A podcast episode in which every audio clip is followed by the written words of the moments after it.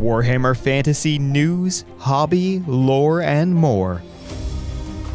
Welcome to the War Games Orchard with Nathan and GJ.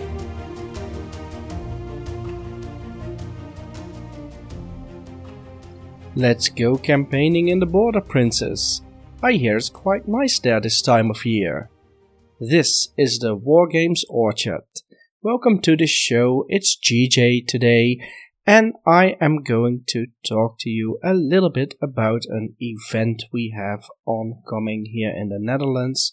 This next weekend will be the first ever Dutch Oldhammer Day, or at least the first ever that I know of we will be uh, gathering together in a, a, conference center where there will be uh, lots of tables, lots of games have been booked, and I will also be there organizing a 5th edition Warhammer Fantasy campaign. I want to talk to you a little bit today about the campaign itself and about the scenarios I devised for it but before we do that, let's talk some hobby. Not everybody needs a hobby. A hobby's supposed to pass the time, not fill it. I did absolutely nothing, and it was everything that I thought it could be.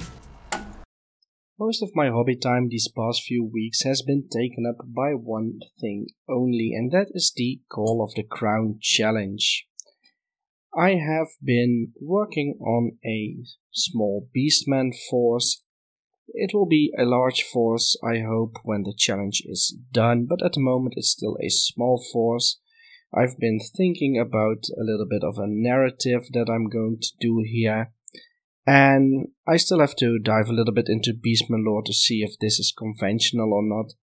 But I had planned on having my my Beast Lord or my my Wargor, whatever he's going to be, um, I plan on having him uh, originate as a Bretonnian peasant, and he is uh, uh, born with some mutations. He has uh, maybe some horns, I don't know yet, or maybe some hooves, or maybe some mutations that are becoming apparent as he gets older. And as he gets older, he becomes more bestial. Up to the point where his village um, disowns him, they send him away, leave him out in the woods. And in the woods in Bretonnia, you have a lot of other beastmen. So he hooks up with one of those beastmen tribes. He will eventually become the leader of a small warband. And this warband will consist of uh, my beastman, uh, Wargor.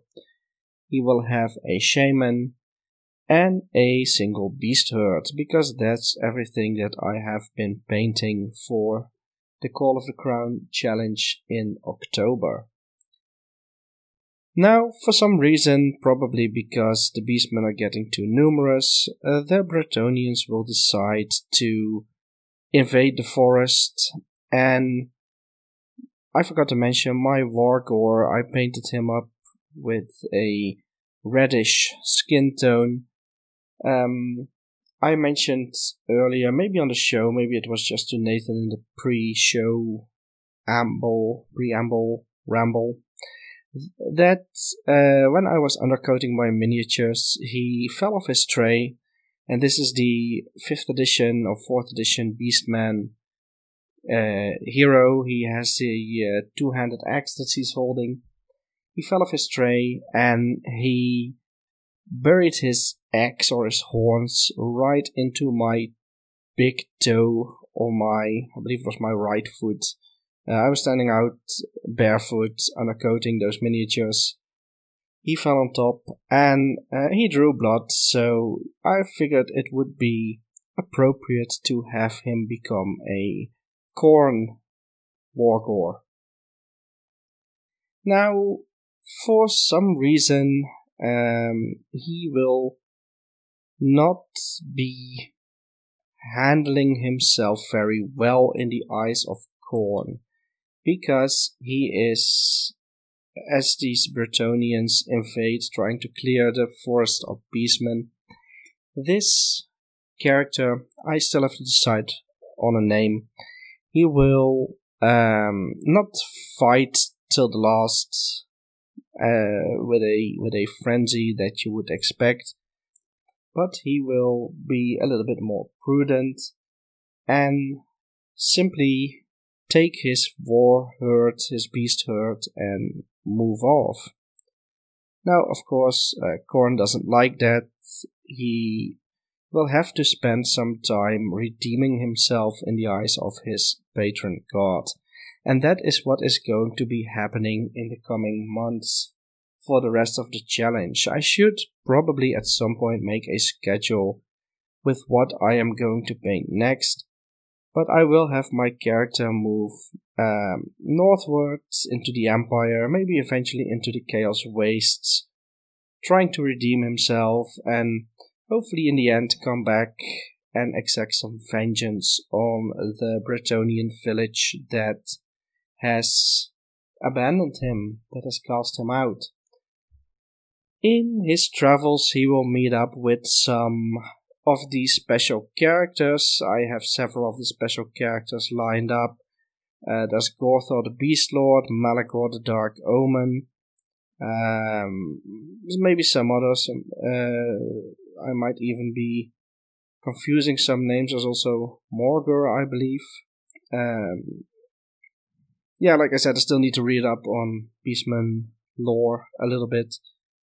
And that is what has been playing around in my head for what has been going on with the challenge. And this is just my own part of the challenge. As you may know, I'm also organizing it.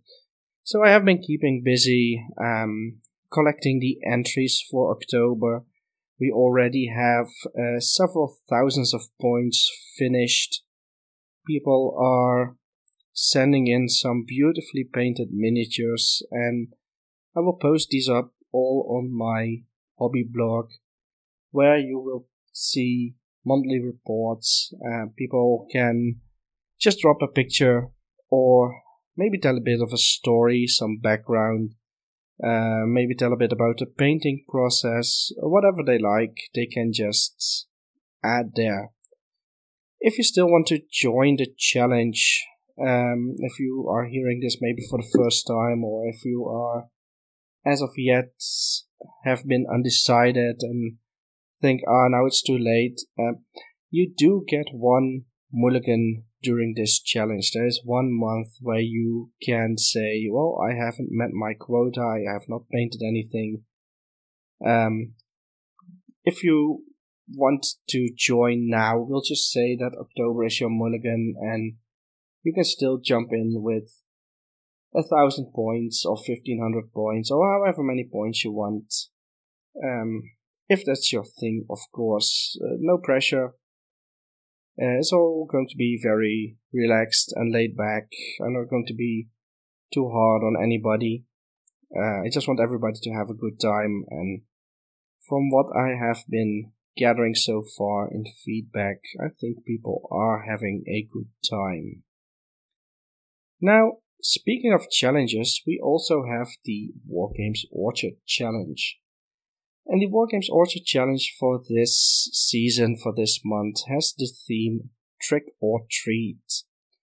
It took me a long while to decide what I was going to do for this challenge, but I finally settled on what is going to be both trick and treat here's also going to be a little bit of a background. Uh, as you know, I am doing all of these challenges with a zombie pirate theme, and all of these zombie pirates have they, they lend themselves very well to silly backgrounds and silly uh, conversions. So what I did here is I have a zombie with a spear in his right hand and a pistol in his left and this is going to be Trick. And Trick was a uh, former Empire resident who was a real prankster but he didn't know when to stop. His he was the kind of person who set small animals on fire just to see what happens, not out of malice, not so much out of curiosity, uh, but just because he thought it might be funny. And Trick has a a sense of humor that he is still well developing. He's still trying to see what humor actually is, and he already had this as a person. His, his human name, of course, was not yet uh, Trick. That is his uh, zombie nickname. But Trick, at one point, took it a bit too far. He caused some deaths. I don't know yet how that will happen. It will probably have something to do with the ocean. He will probably hail from a uh, coastal empire village, and he was sentenced to uh, to that just because he was too much of a danger to the village, to the community. Trick was drowned, washed out to sea, and eventually raised by Luther Harkon. And even as a zombie, he still carries on his tricks, and Geheimnisnacht dressing up, trick or treating, is his favorite pastime, even all year round. Now, Trick is not alone. I have Trick standing beside a gravestone, ready with his gun to fire, but from his spear there is hanging another corpse, and that is Treat. Treat is made from the uh, banner of the zombie kit. Maybe if you know the kit, you will know what I'm talking about. If you don't know the kit, the zombies, the regular zombies that have been around or that were around from 99 ish to, I believe, all the way into Age of Sigmar at some point, they had a uh, a banner that you could, which was just a crossbar. You had to put it on one of the four varieties of pole arm that you got. And this, from this banner, from this crossbar, you could hang several different items, uh, like a bell. You could also have a uh, another zombie hanging there, zombie torso, which was hanging from his neck. He has a noose around his neck, and the spear that came with the zombie kit was um, um, I'm looking for the English word here. It's it's uh, wrapped around with rope. So if you position the spear at an angle, which I did, you can have the rope from the hanged zombie torso come off in a sort of natural way from the rope of the spear. Uh, which is what I did, and this torso is going to be Treat, and probably I'm going to write the story in such a way that Trick used Treat back when he was still alive, probably pulling a prank on someone with the corpse of a hangman. um, so then he was sentenced to death, and both Trick and Treat were raised. Treat is hanging from the spear with his left arm outstretched in a fist, in the position of knocking on a door, and in his right hand, he has his right hand dangling down. In his right hand, there is a uh, a little candy pouch that I made out of a hollowed out skull and some green stuff. It's dripping candy everywhere. I painted Trick up to um, resemble an Empire soldier. He, uh, I put uh, an Empire shield in front of uh, his chest and another one behind him as some makeshift armor. I gave him a skull face, uh, which is basically him using yet another corpse to uh, pretend like he is an undead Empire soldier. And that's his, his Halloween costume, if you will. This is going to be my entry, and I'm sure a picture will say a lot more than the thousand words I spent on this. Um, I still have to do some basing material and write the story, but I will hopefully have him up next week. Now, you may have been hearing some noise in the background, some uh, I, I don't know what my microphone picks up and what it doesn't. It, it's uh, you probably heard a bump just there, but in general, the microphone that I have is really good at filtering out the surrounding noises. What I'm doing at the moment is I am working on some more undead. I am painting up the bases, the edges of the bases of my small vampire counts force. This is a force of barely a thousand points. And when I started painting my vampire counts, I had originally planned to give them uh, brown bases to, to have the bases uh, give the bases brown edges. But as I started to collect more armies, I decided that I also wanted these armies to be uh, interchangeable, especially in 4th and 5th edition, where you can ally in forces, and it would look a little bit strange if you have, for example, a Bretonnian army on Goblin Green basis, or what is this going to be, Warboss Green, because the uh, original Goblin Green I have has finished a long time ago. Um, but if you have got uh, Bretonnians on green bases and then you ally in maybe some empire and they are on brown bases, that to me doesn't feel right. And the only thing that I have so far been putting off is giving my Tomb Kings the same treatment.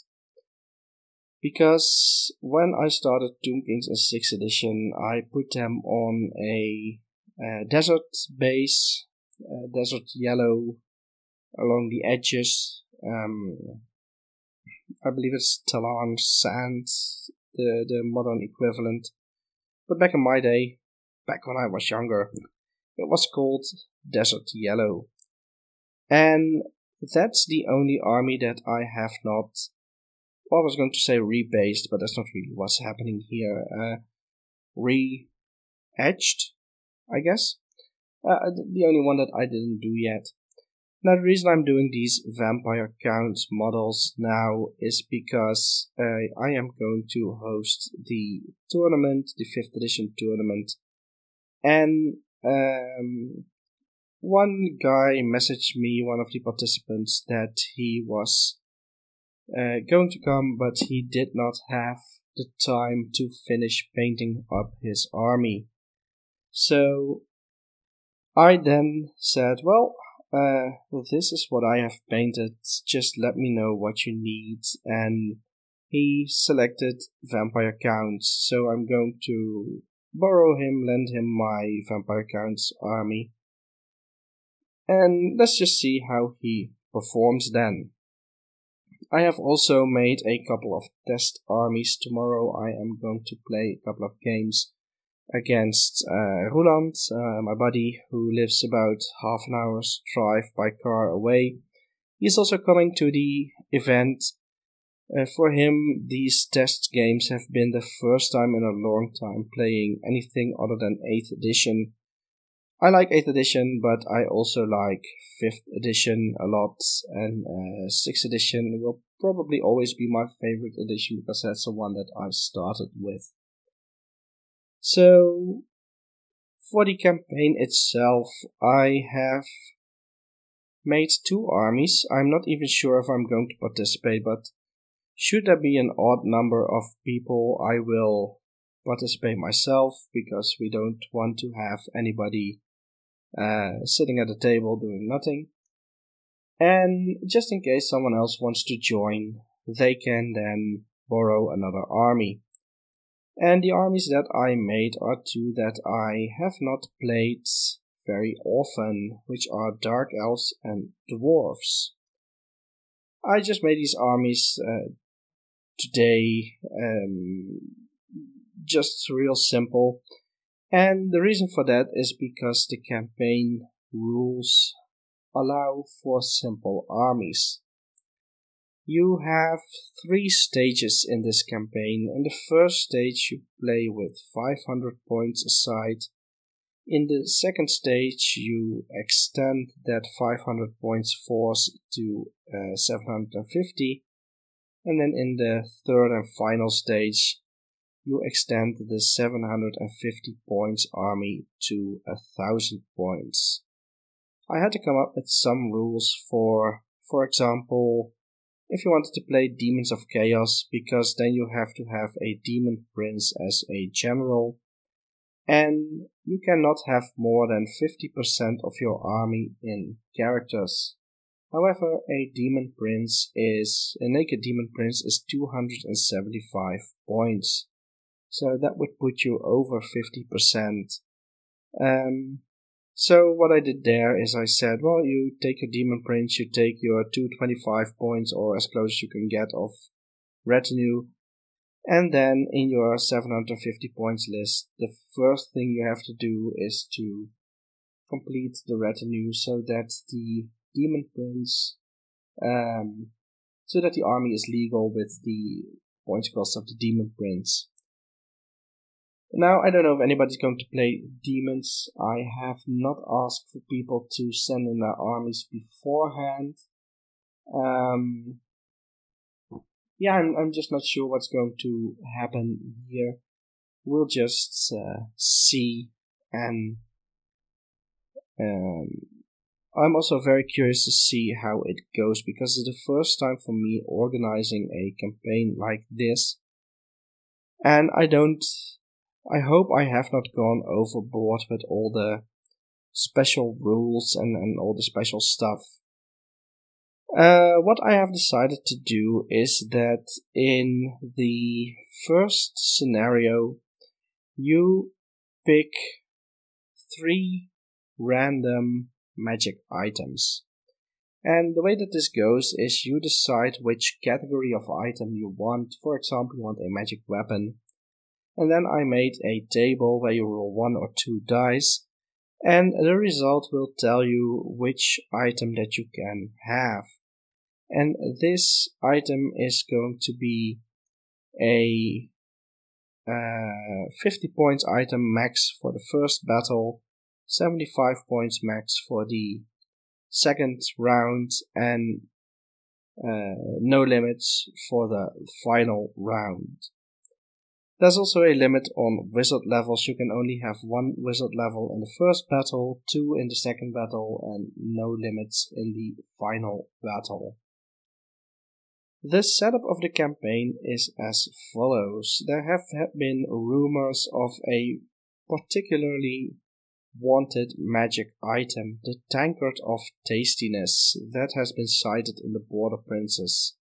So all armies, all factions send out small scouting forces left, right, and center to see if they can find the tankard. I think we will have between four and eight participants tomorrow. Uh, there have been some people showing interest, and then when they found out it wasn't a tournament, they lost interest again. Um, there have also been some people saying I want to join, but I'm not sure yet, or some that said I will join, but that I have not heard from since. So I am expecting at least four people, myself included, and maybe up to eight. Um, so what I did is I devised four different scenarios for the first and second round. And the scenarios for the first and second round are the same. The scenario for the first round um, and second round all last four turns because we do want to have some time left in the day to to do some other things. And these scenarios are as follows. The first one is with a drunken giant in the center of the battlefield he starts a little bit off center, you have to scatter him a little bit before the battle begins. And during the battle, both players each turn roll a die, and the player who rolls the highest number gains control of that giant for that turn. So you just have that giant in your army then, and even if it's your opponent's turn in a movement phase after your opponent has moved, you can move the giant and you can even charge the giant into your opponent's units in his own turn. If you manage to kill the giant, the person who kills the giant will get the victory points for him. And uh, if you roll a double, or if, if both players roll the same number on their d6, control of the giant will be random. Uh, the, um, no, not so much that control will be random, but the giant will move in a random direction, and he will just basically whatever he he bumps into counts as charging.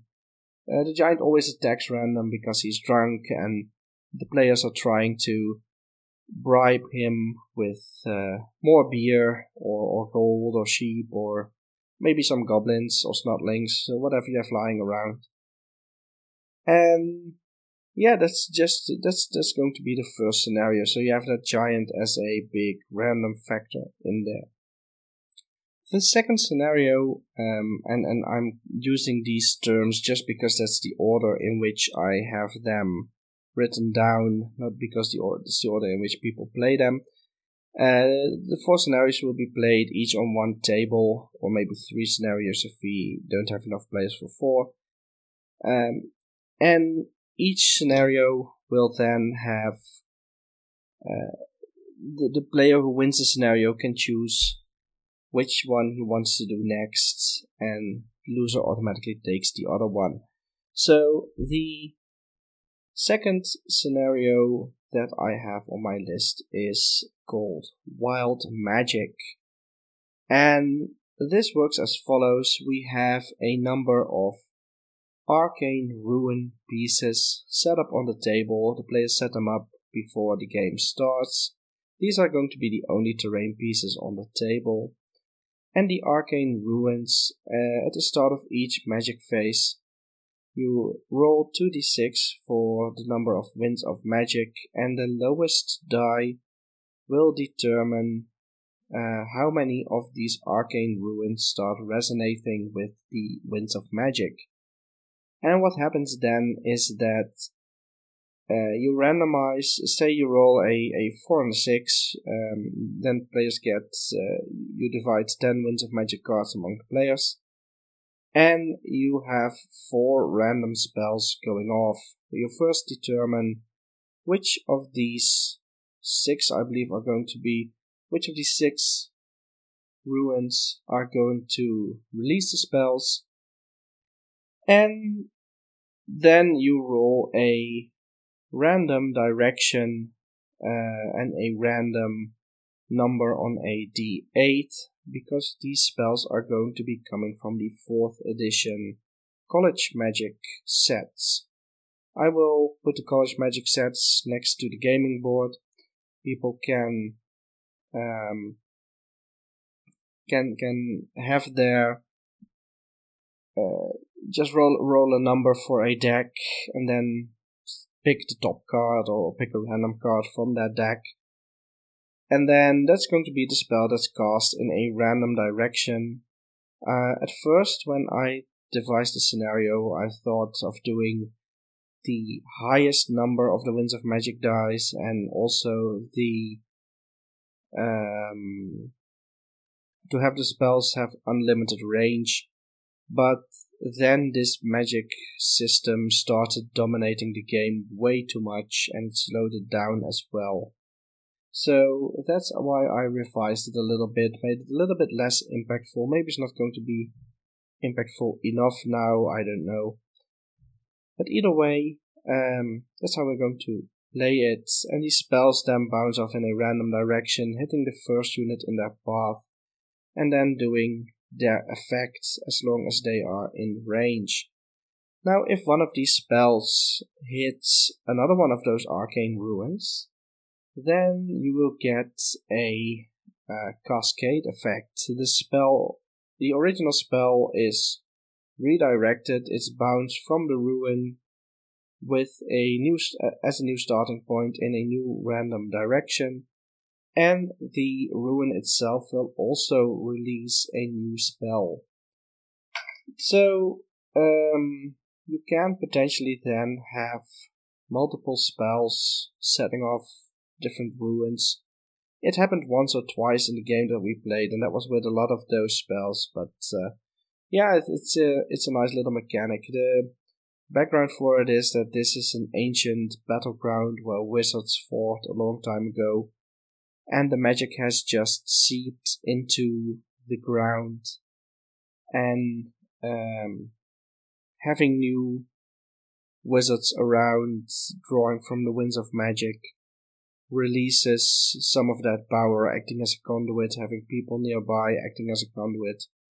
So yeah that's um, that's going to be the second scenario the third one and this is one that i'm going to test out tomorrow as well as the fourth one uh, the third one is I don't remember what I called it. I have to look it up. I put all of these scenarios on my my personal hobby blog, gjsworkshop.wordpress.com.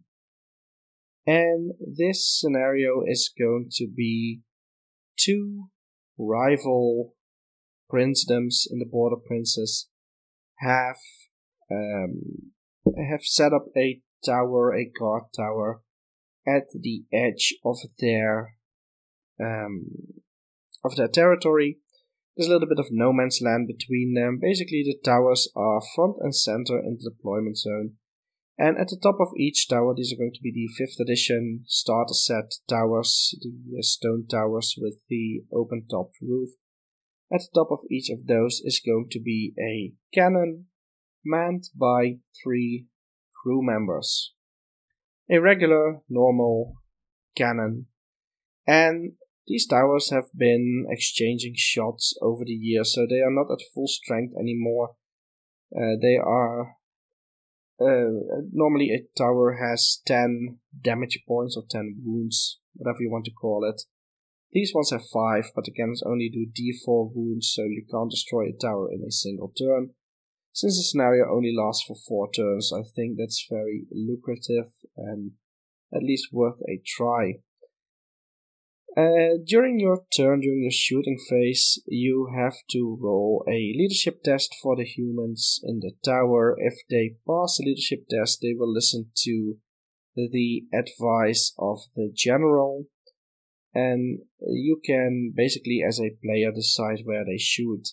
If leadership test is failed, they are um, falling for the taunts and and uh, insults that the people in the other tower are throwing at them, and they have to fire at the other tower. Now, if the other tower is destroyed, then you will get a victory point for destroying the tower and another one for destroying the cannon. So it is lucrative to destroy the other tower. Plus, you then disable a piece of artillery of your opponents that he can also use against your units with great effect. That's one I'm going to try out tomorrow. And the last of these four scenarios that we want to try out tomorrow is going to be called It's a Jungle Out There. I have um, earlier this year made a lot of the t- took some of the oval and round bases and I have fortunately for a rather good price been able to acquire a sealed set of the Citadel jungle terrain plus a Citadel battle mat. I believe it was 25 euros for the both of them. And this this was the uh, grass battle mat, flock battle mat that was released at the beginning of 7th edition, so not the uh, Realm of Battle board from 8th edition. However, these um, this was a good deal, and I used that jungle terrain plus some some more fake plant stuff and some aquarium plants that I got way too many of. That was also a lucky order. I ordered four packages. and I got six, I believe. Um, those to make some jungle terrain, and that jungle terrain is going to be set up on the table. It's going to be, well, not so dense that you can't move through it, but still pretty dense that it will have an effect. And this is an idea I took from the 8th edition book, where if you enter a forest, you have to roll to decide what type of forest it is. Now, these pieces of jungle are so dense they count as impossible terrain, but the um, if you come within two inches of the forest of the jungle terrain pieces, you have to roll a d6 to see what they are. And now I just have to uh, go over and look at my blog to see what I devised for them. Um, let's see here, scroll all the way down. I also put, by the way, some deployment maps in the uh, on my blog. So if you want to play these scenarios for yourself, uh, feel free to do so. I hold no copyright to them. I claim no copyright to them. You can just, uh, well, if, if you're going to make money off of them, then a, shout out would be nice. But other than that, uh, I mean, we're all friends here. Just, uh, yeah, hobby is expensive enough as it is. Uh, go wild and see if you can play them, if you like them, if you maybe make some adaptations of your own. Um, anything goes. So it's a jungle out there. If you roll a 1 for the forest, then you have skink archers hiding in them. Any unit that passes the jungle within 2 inches uh, and or ends its move within 2 inches of the jungle takes d6 strength 3 hits distributed as shooting attacks.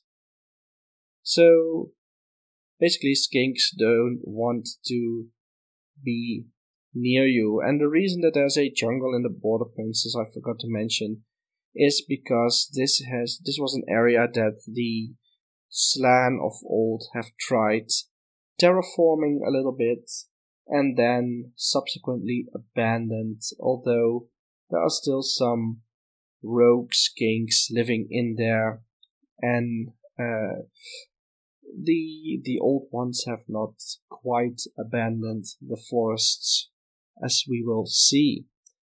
If you roll a 2, then the result is poisoned vines. Any units within 2 inches of the jungle during the shooting and close combat phase count as having poisoned shooting and close combat attacks. The third one is Creepy Crawlies. Any unit that passes the jungle within 2 inches and or ends its move within 2 inches of the jungle must take a fear test. All the normal rules for fear apply, so if you cause terror yourself, you don't need to test, etc. If you're frenzied or immune psychology, you don't need to test. If the test is failed, the unit flees as if charged by an outnumbering fear-causing enemy. Lots of spiders and insects and, and lizards and snakes coming out of the woodwork to chase the unit away. Number 4 is Slann Magic. Any unit that is within 2 inches of this jungle can draw upon an ancient magical conduit hidden in the undergrowth. All spells this unit casts cost one less power to a minimum of one. And, um, well, I say unit, but it's, it's basically a wizard in the unit, or if you have like a demon unit, a unit of Daemonettes, they count as a wizard as well. So it works for those. Um, so you, all spells cost one less power as long as the wizard remains within two inches of this jungle piece.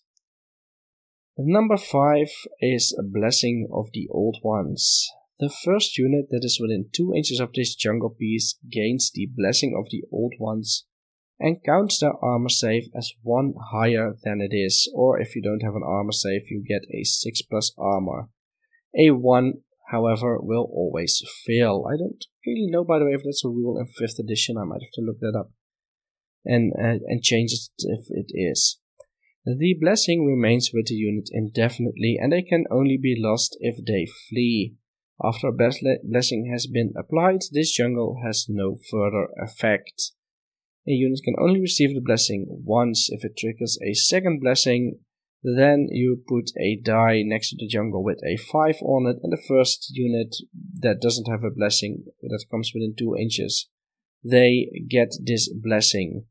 And what happens then is after the blessing has been applied, you turn the die to a 6, and 6 is um, plants, just plants. It is a regular, non magical, uninhabited piece of jungle that has no additional effects, just counts as a piece of impassable terrain. That's going to be it for the first two rounds. So, players will be playing two scenarios of these four. The first one will be a random draw, the second one will be a choice. So, if for example you play scenario 2, you can choose to go to either 1 or 3. If you win, and if you lose, you will go to the other one that um, the winner did not choose. In the case of a draw, I don't know yet what happens. I think uh, people would just have to uh, make a gentleman's agreement and see if they can decide amongst themselves or, or else roll a die. What are we going to do in round number three? The big one with the thousand points. There will be once again four boards set up with some terrain pieces and in the center will be an objective.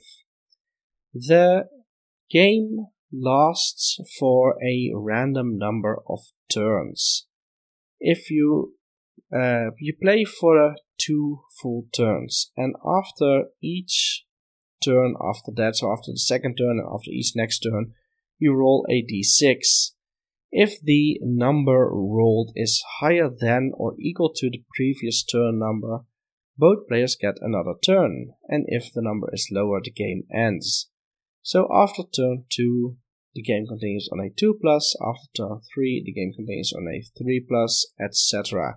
So the game will last for a maximum of uh, 7 turns, because after turn 6 it will continue on a 6. The game ends where when the game ends, you have to decide which player has a unit that is closest to the objective. Um, also, when a player is wiped out, of course, the game ends. If the turn number runs out, the game ends.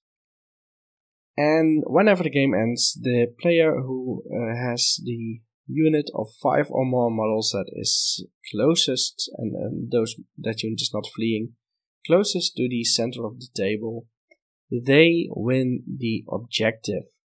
And what we're going to do is we're going to decide a winner, so we will have uh, between two and four winners probably. And between them, we are just going to decide, we're going to roll off to see where the tankard of tastiness is actually hidden. And I have uh, bought a half liter wood. I, I think it's wood. It might be uh, a wood look tanker that has a uh, stainless steel interior that you can actually drink from. It's got this nice cast iron handle on it. It doesn't have a lid. Um, other than that, it looks very dwarfish.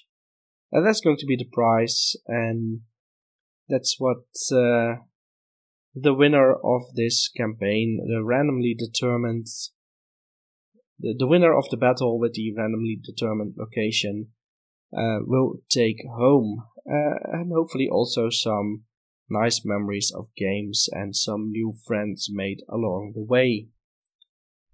That is what I have in mind for this coming Saturday. I have had some other ideas for scenarios that have so far just not made the cut. I had one worked out which was just going to be too cumbersome, where you have an ancient graveyard with off of the side of the board two necromancers trying to raise skeletons while there's a battle going on. So this basically requires a third player to move the skeletons around and I thought that was not going to be uh, that was going to uh, delay the game for far too long. There's another one I also had in mind, but I that I hadn't worked out is a scenario where you have a river running all the way across the length of the board down the center. And every turn or every other turn, you get a raft with night goblins that have bows and spears. And it, it has a randomly determined number, it moves a randomly determined um, length, and the night goblins just pick a target and shoot. And then those rafts can be attacked or they can get caught in the stream if you if you roll a double then something happens and uh, the rafts take a wound and then when the rafts are dead then all the night goblins uh, of course drown and then you get a new raft coming in um, I might do a scenario like that at some point, but it, it didn't make the cut for this campaign. That is more or less going to be it for this look at the campaign. I will probably also do a short recap in the next episode. And before I forget, um, you might have been wondering why you are hearing so much of me and so little of Nathan. And the reason for that is not that there has been a hostile takeover of the Wargames Orchard and that I am now in command and Nathan is locked out of everything. It's just that Nathan has been extremely busy with school and life getting in the way. And hopefully we can do a episode where we have both of us on um, unfortunately, until that time, it's going to have to be me that you have to contend with. So I hope I do this podcast a little bit justice. Uh, I still have that imposter syndrome, even after being on the podcast for over a year, doing solo episodes for several months now. I still feel like um, I may not be qualified for this job, and I I get that with a lot of things, and I know that a lot of people get that, and I should just get over it. But, well, I basically can't. So, this will probably take a little bit more time for me before I feel confident enough to actually call this my podcast as well, even though Nathan says that, that I should, that is just as much my podcast as it is his. I still see it as Nathan's podcast, and I would never dream of usurping him. What I do dream of, however, well, nah, I'm not going to dream about that, but um, I, I was looking for a segue that's just not there into our Patreon. We have a Patreon, and uh, that's also one of the things that Nathan has granted me access to, or is in the process of granting me access to. And I did record this summer an episode that I wanted to put out on the Patreon. Now, due to time constraints and just both of us being busy, the episode hasn't aired yet, but I promise I will put it on as soon as all the login things are in order. This episode is going to be about a single spell. Vanhel's Danse Macabre. And the reason for that is because um, there is a theme park that I frequented when growing up. It was not too far from my hometown. And in this theme park, they had a haunted castle. And I say had because in the beginning of September, they closed it down and they're going to take it apart and well, build something new, a new attraction. Um, and I think that's a shame because this theme park, uh, this, this attraction, this haunted castle, had a lot of very nice practical effects. And the haunted castle ride, if you if you look, um, I can I will probably in the Patreon put a link in the description where you can experience it for yourself. The ride is uh, you stand in front of a large glass window and you look out on the graveyard of a monastery, and then uh, you see a hangman dangling down from the bell tower, ringing the bell twelve times, of course, because that's the uh, the ghost hour, the witching hour, and after the twelfth time, you see some some robed monks with candles. They are moving along very spookily, very eerily, and then when they enter a door, the door closes with a bang, and the music starts. You see a ghostly uh, violin, a, a ghostly hand playing a violin, and this song is Danse Macabre, the the classical music piece by uh, Camille Saint-Saëns. I, in this episode, tell you a little bit about this ride and also about the theme Danse Macabre itself, the, the dance of the dead and what that actually pertains to. And then I will dive into the spell itself Vanhel's Danse Macabre and the spin offs that you got during the different editions. And finally, I will close off with a short story that this time is not written by me, but it was written by, oh, I'm going to have to say this from memory. I believe it was Brian Craig, but I might be mixing up my names here. And uh, the story is called Totentanz, and I found it in the uh, Tales of the Old World omnibus, which is a sort of an anthology of a lot of short stories. And this one, I, I remember reading it years ago, and this is one that stayed with me the longest because it made quite an impression on um, younger GJ. So that's what I am going to be doing on the Patreon. I think Nathan will probably, when he has time, also continue his uh, army book reviews. Hopefully, we will have time to record an episode together next week. But if not, then I will try to get back to you with another solo episode. If you have any tips or suggestions, any things you want us to to talk about, if you maybe are um, interested in doing another well what did i call it? Like a paint ramble? Uh, sort of like what i was doing today. I just sat here painting a little bit uh, chatting with you or chatting at my computer. If you are interested in those things just let us know um, as far as i see it the podcast is here to serve you and I can select topics that I like, but basically I like everything about Warhammer. So if there's anything in particular you want us to discuss or to talk about, or maybe some hobby related aspects, just yeah, let me know and I will see what we can do for you. That's going to be it for today. Thank you very much for listening and have a great week. Thanks for listening.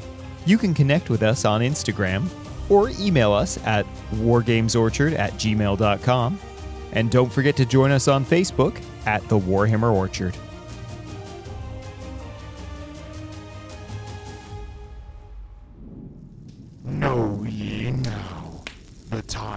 Mortals has come to an end.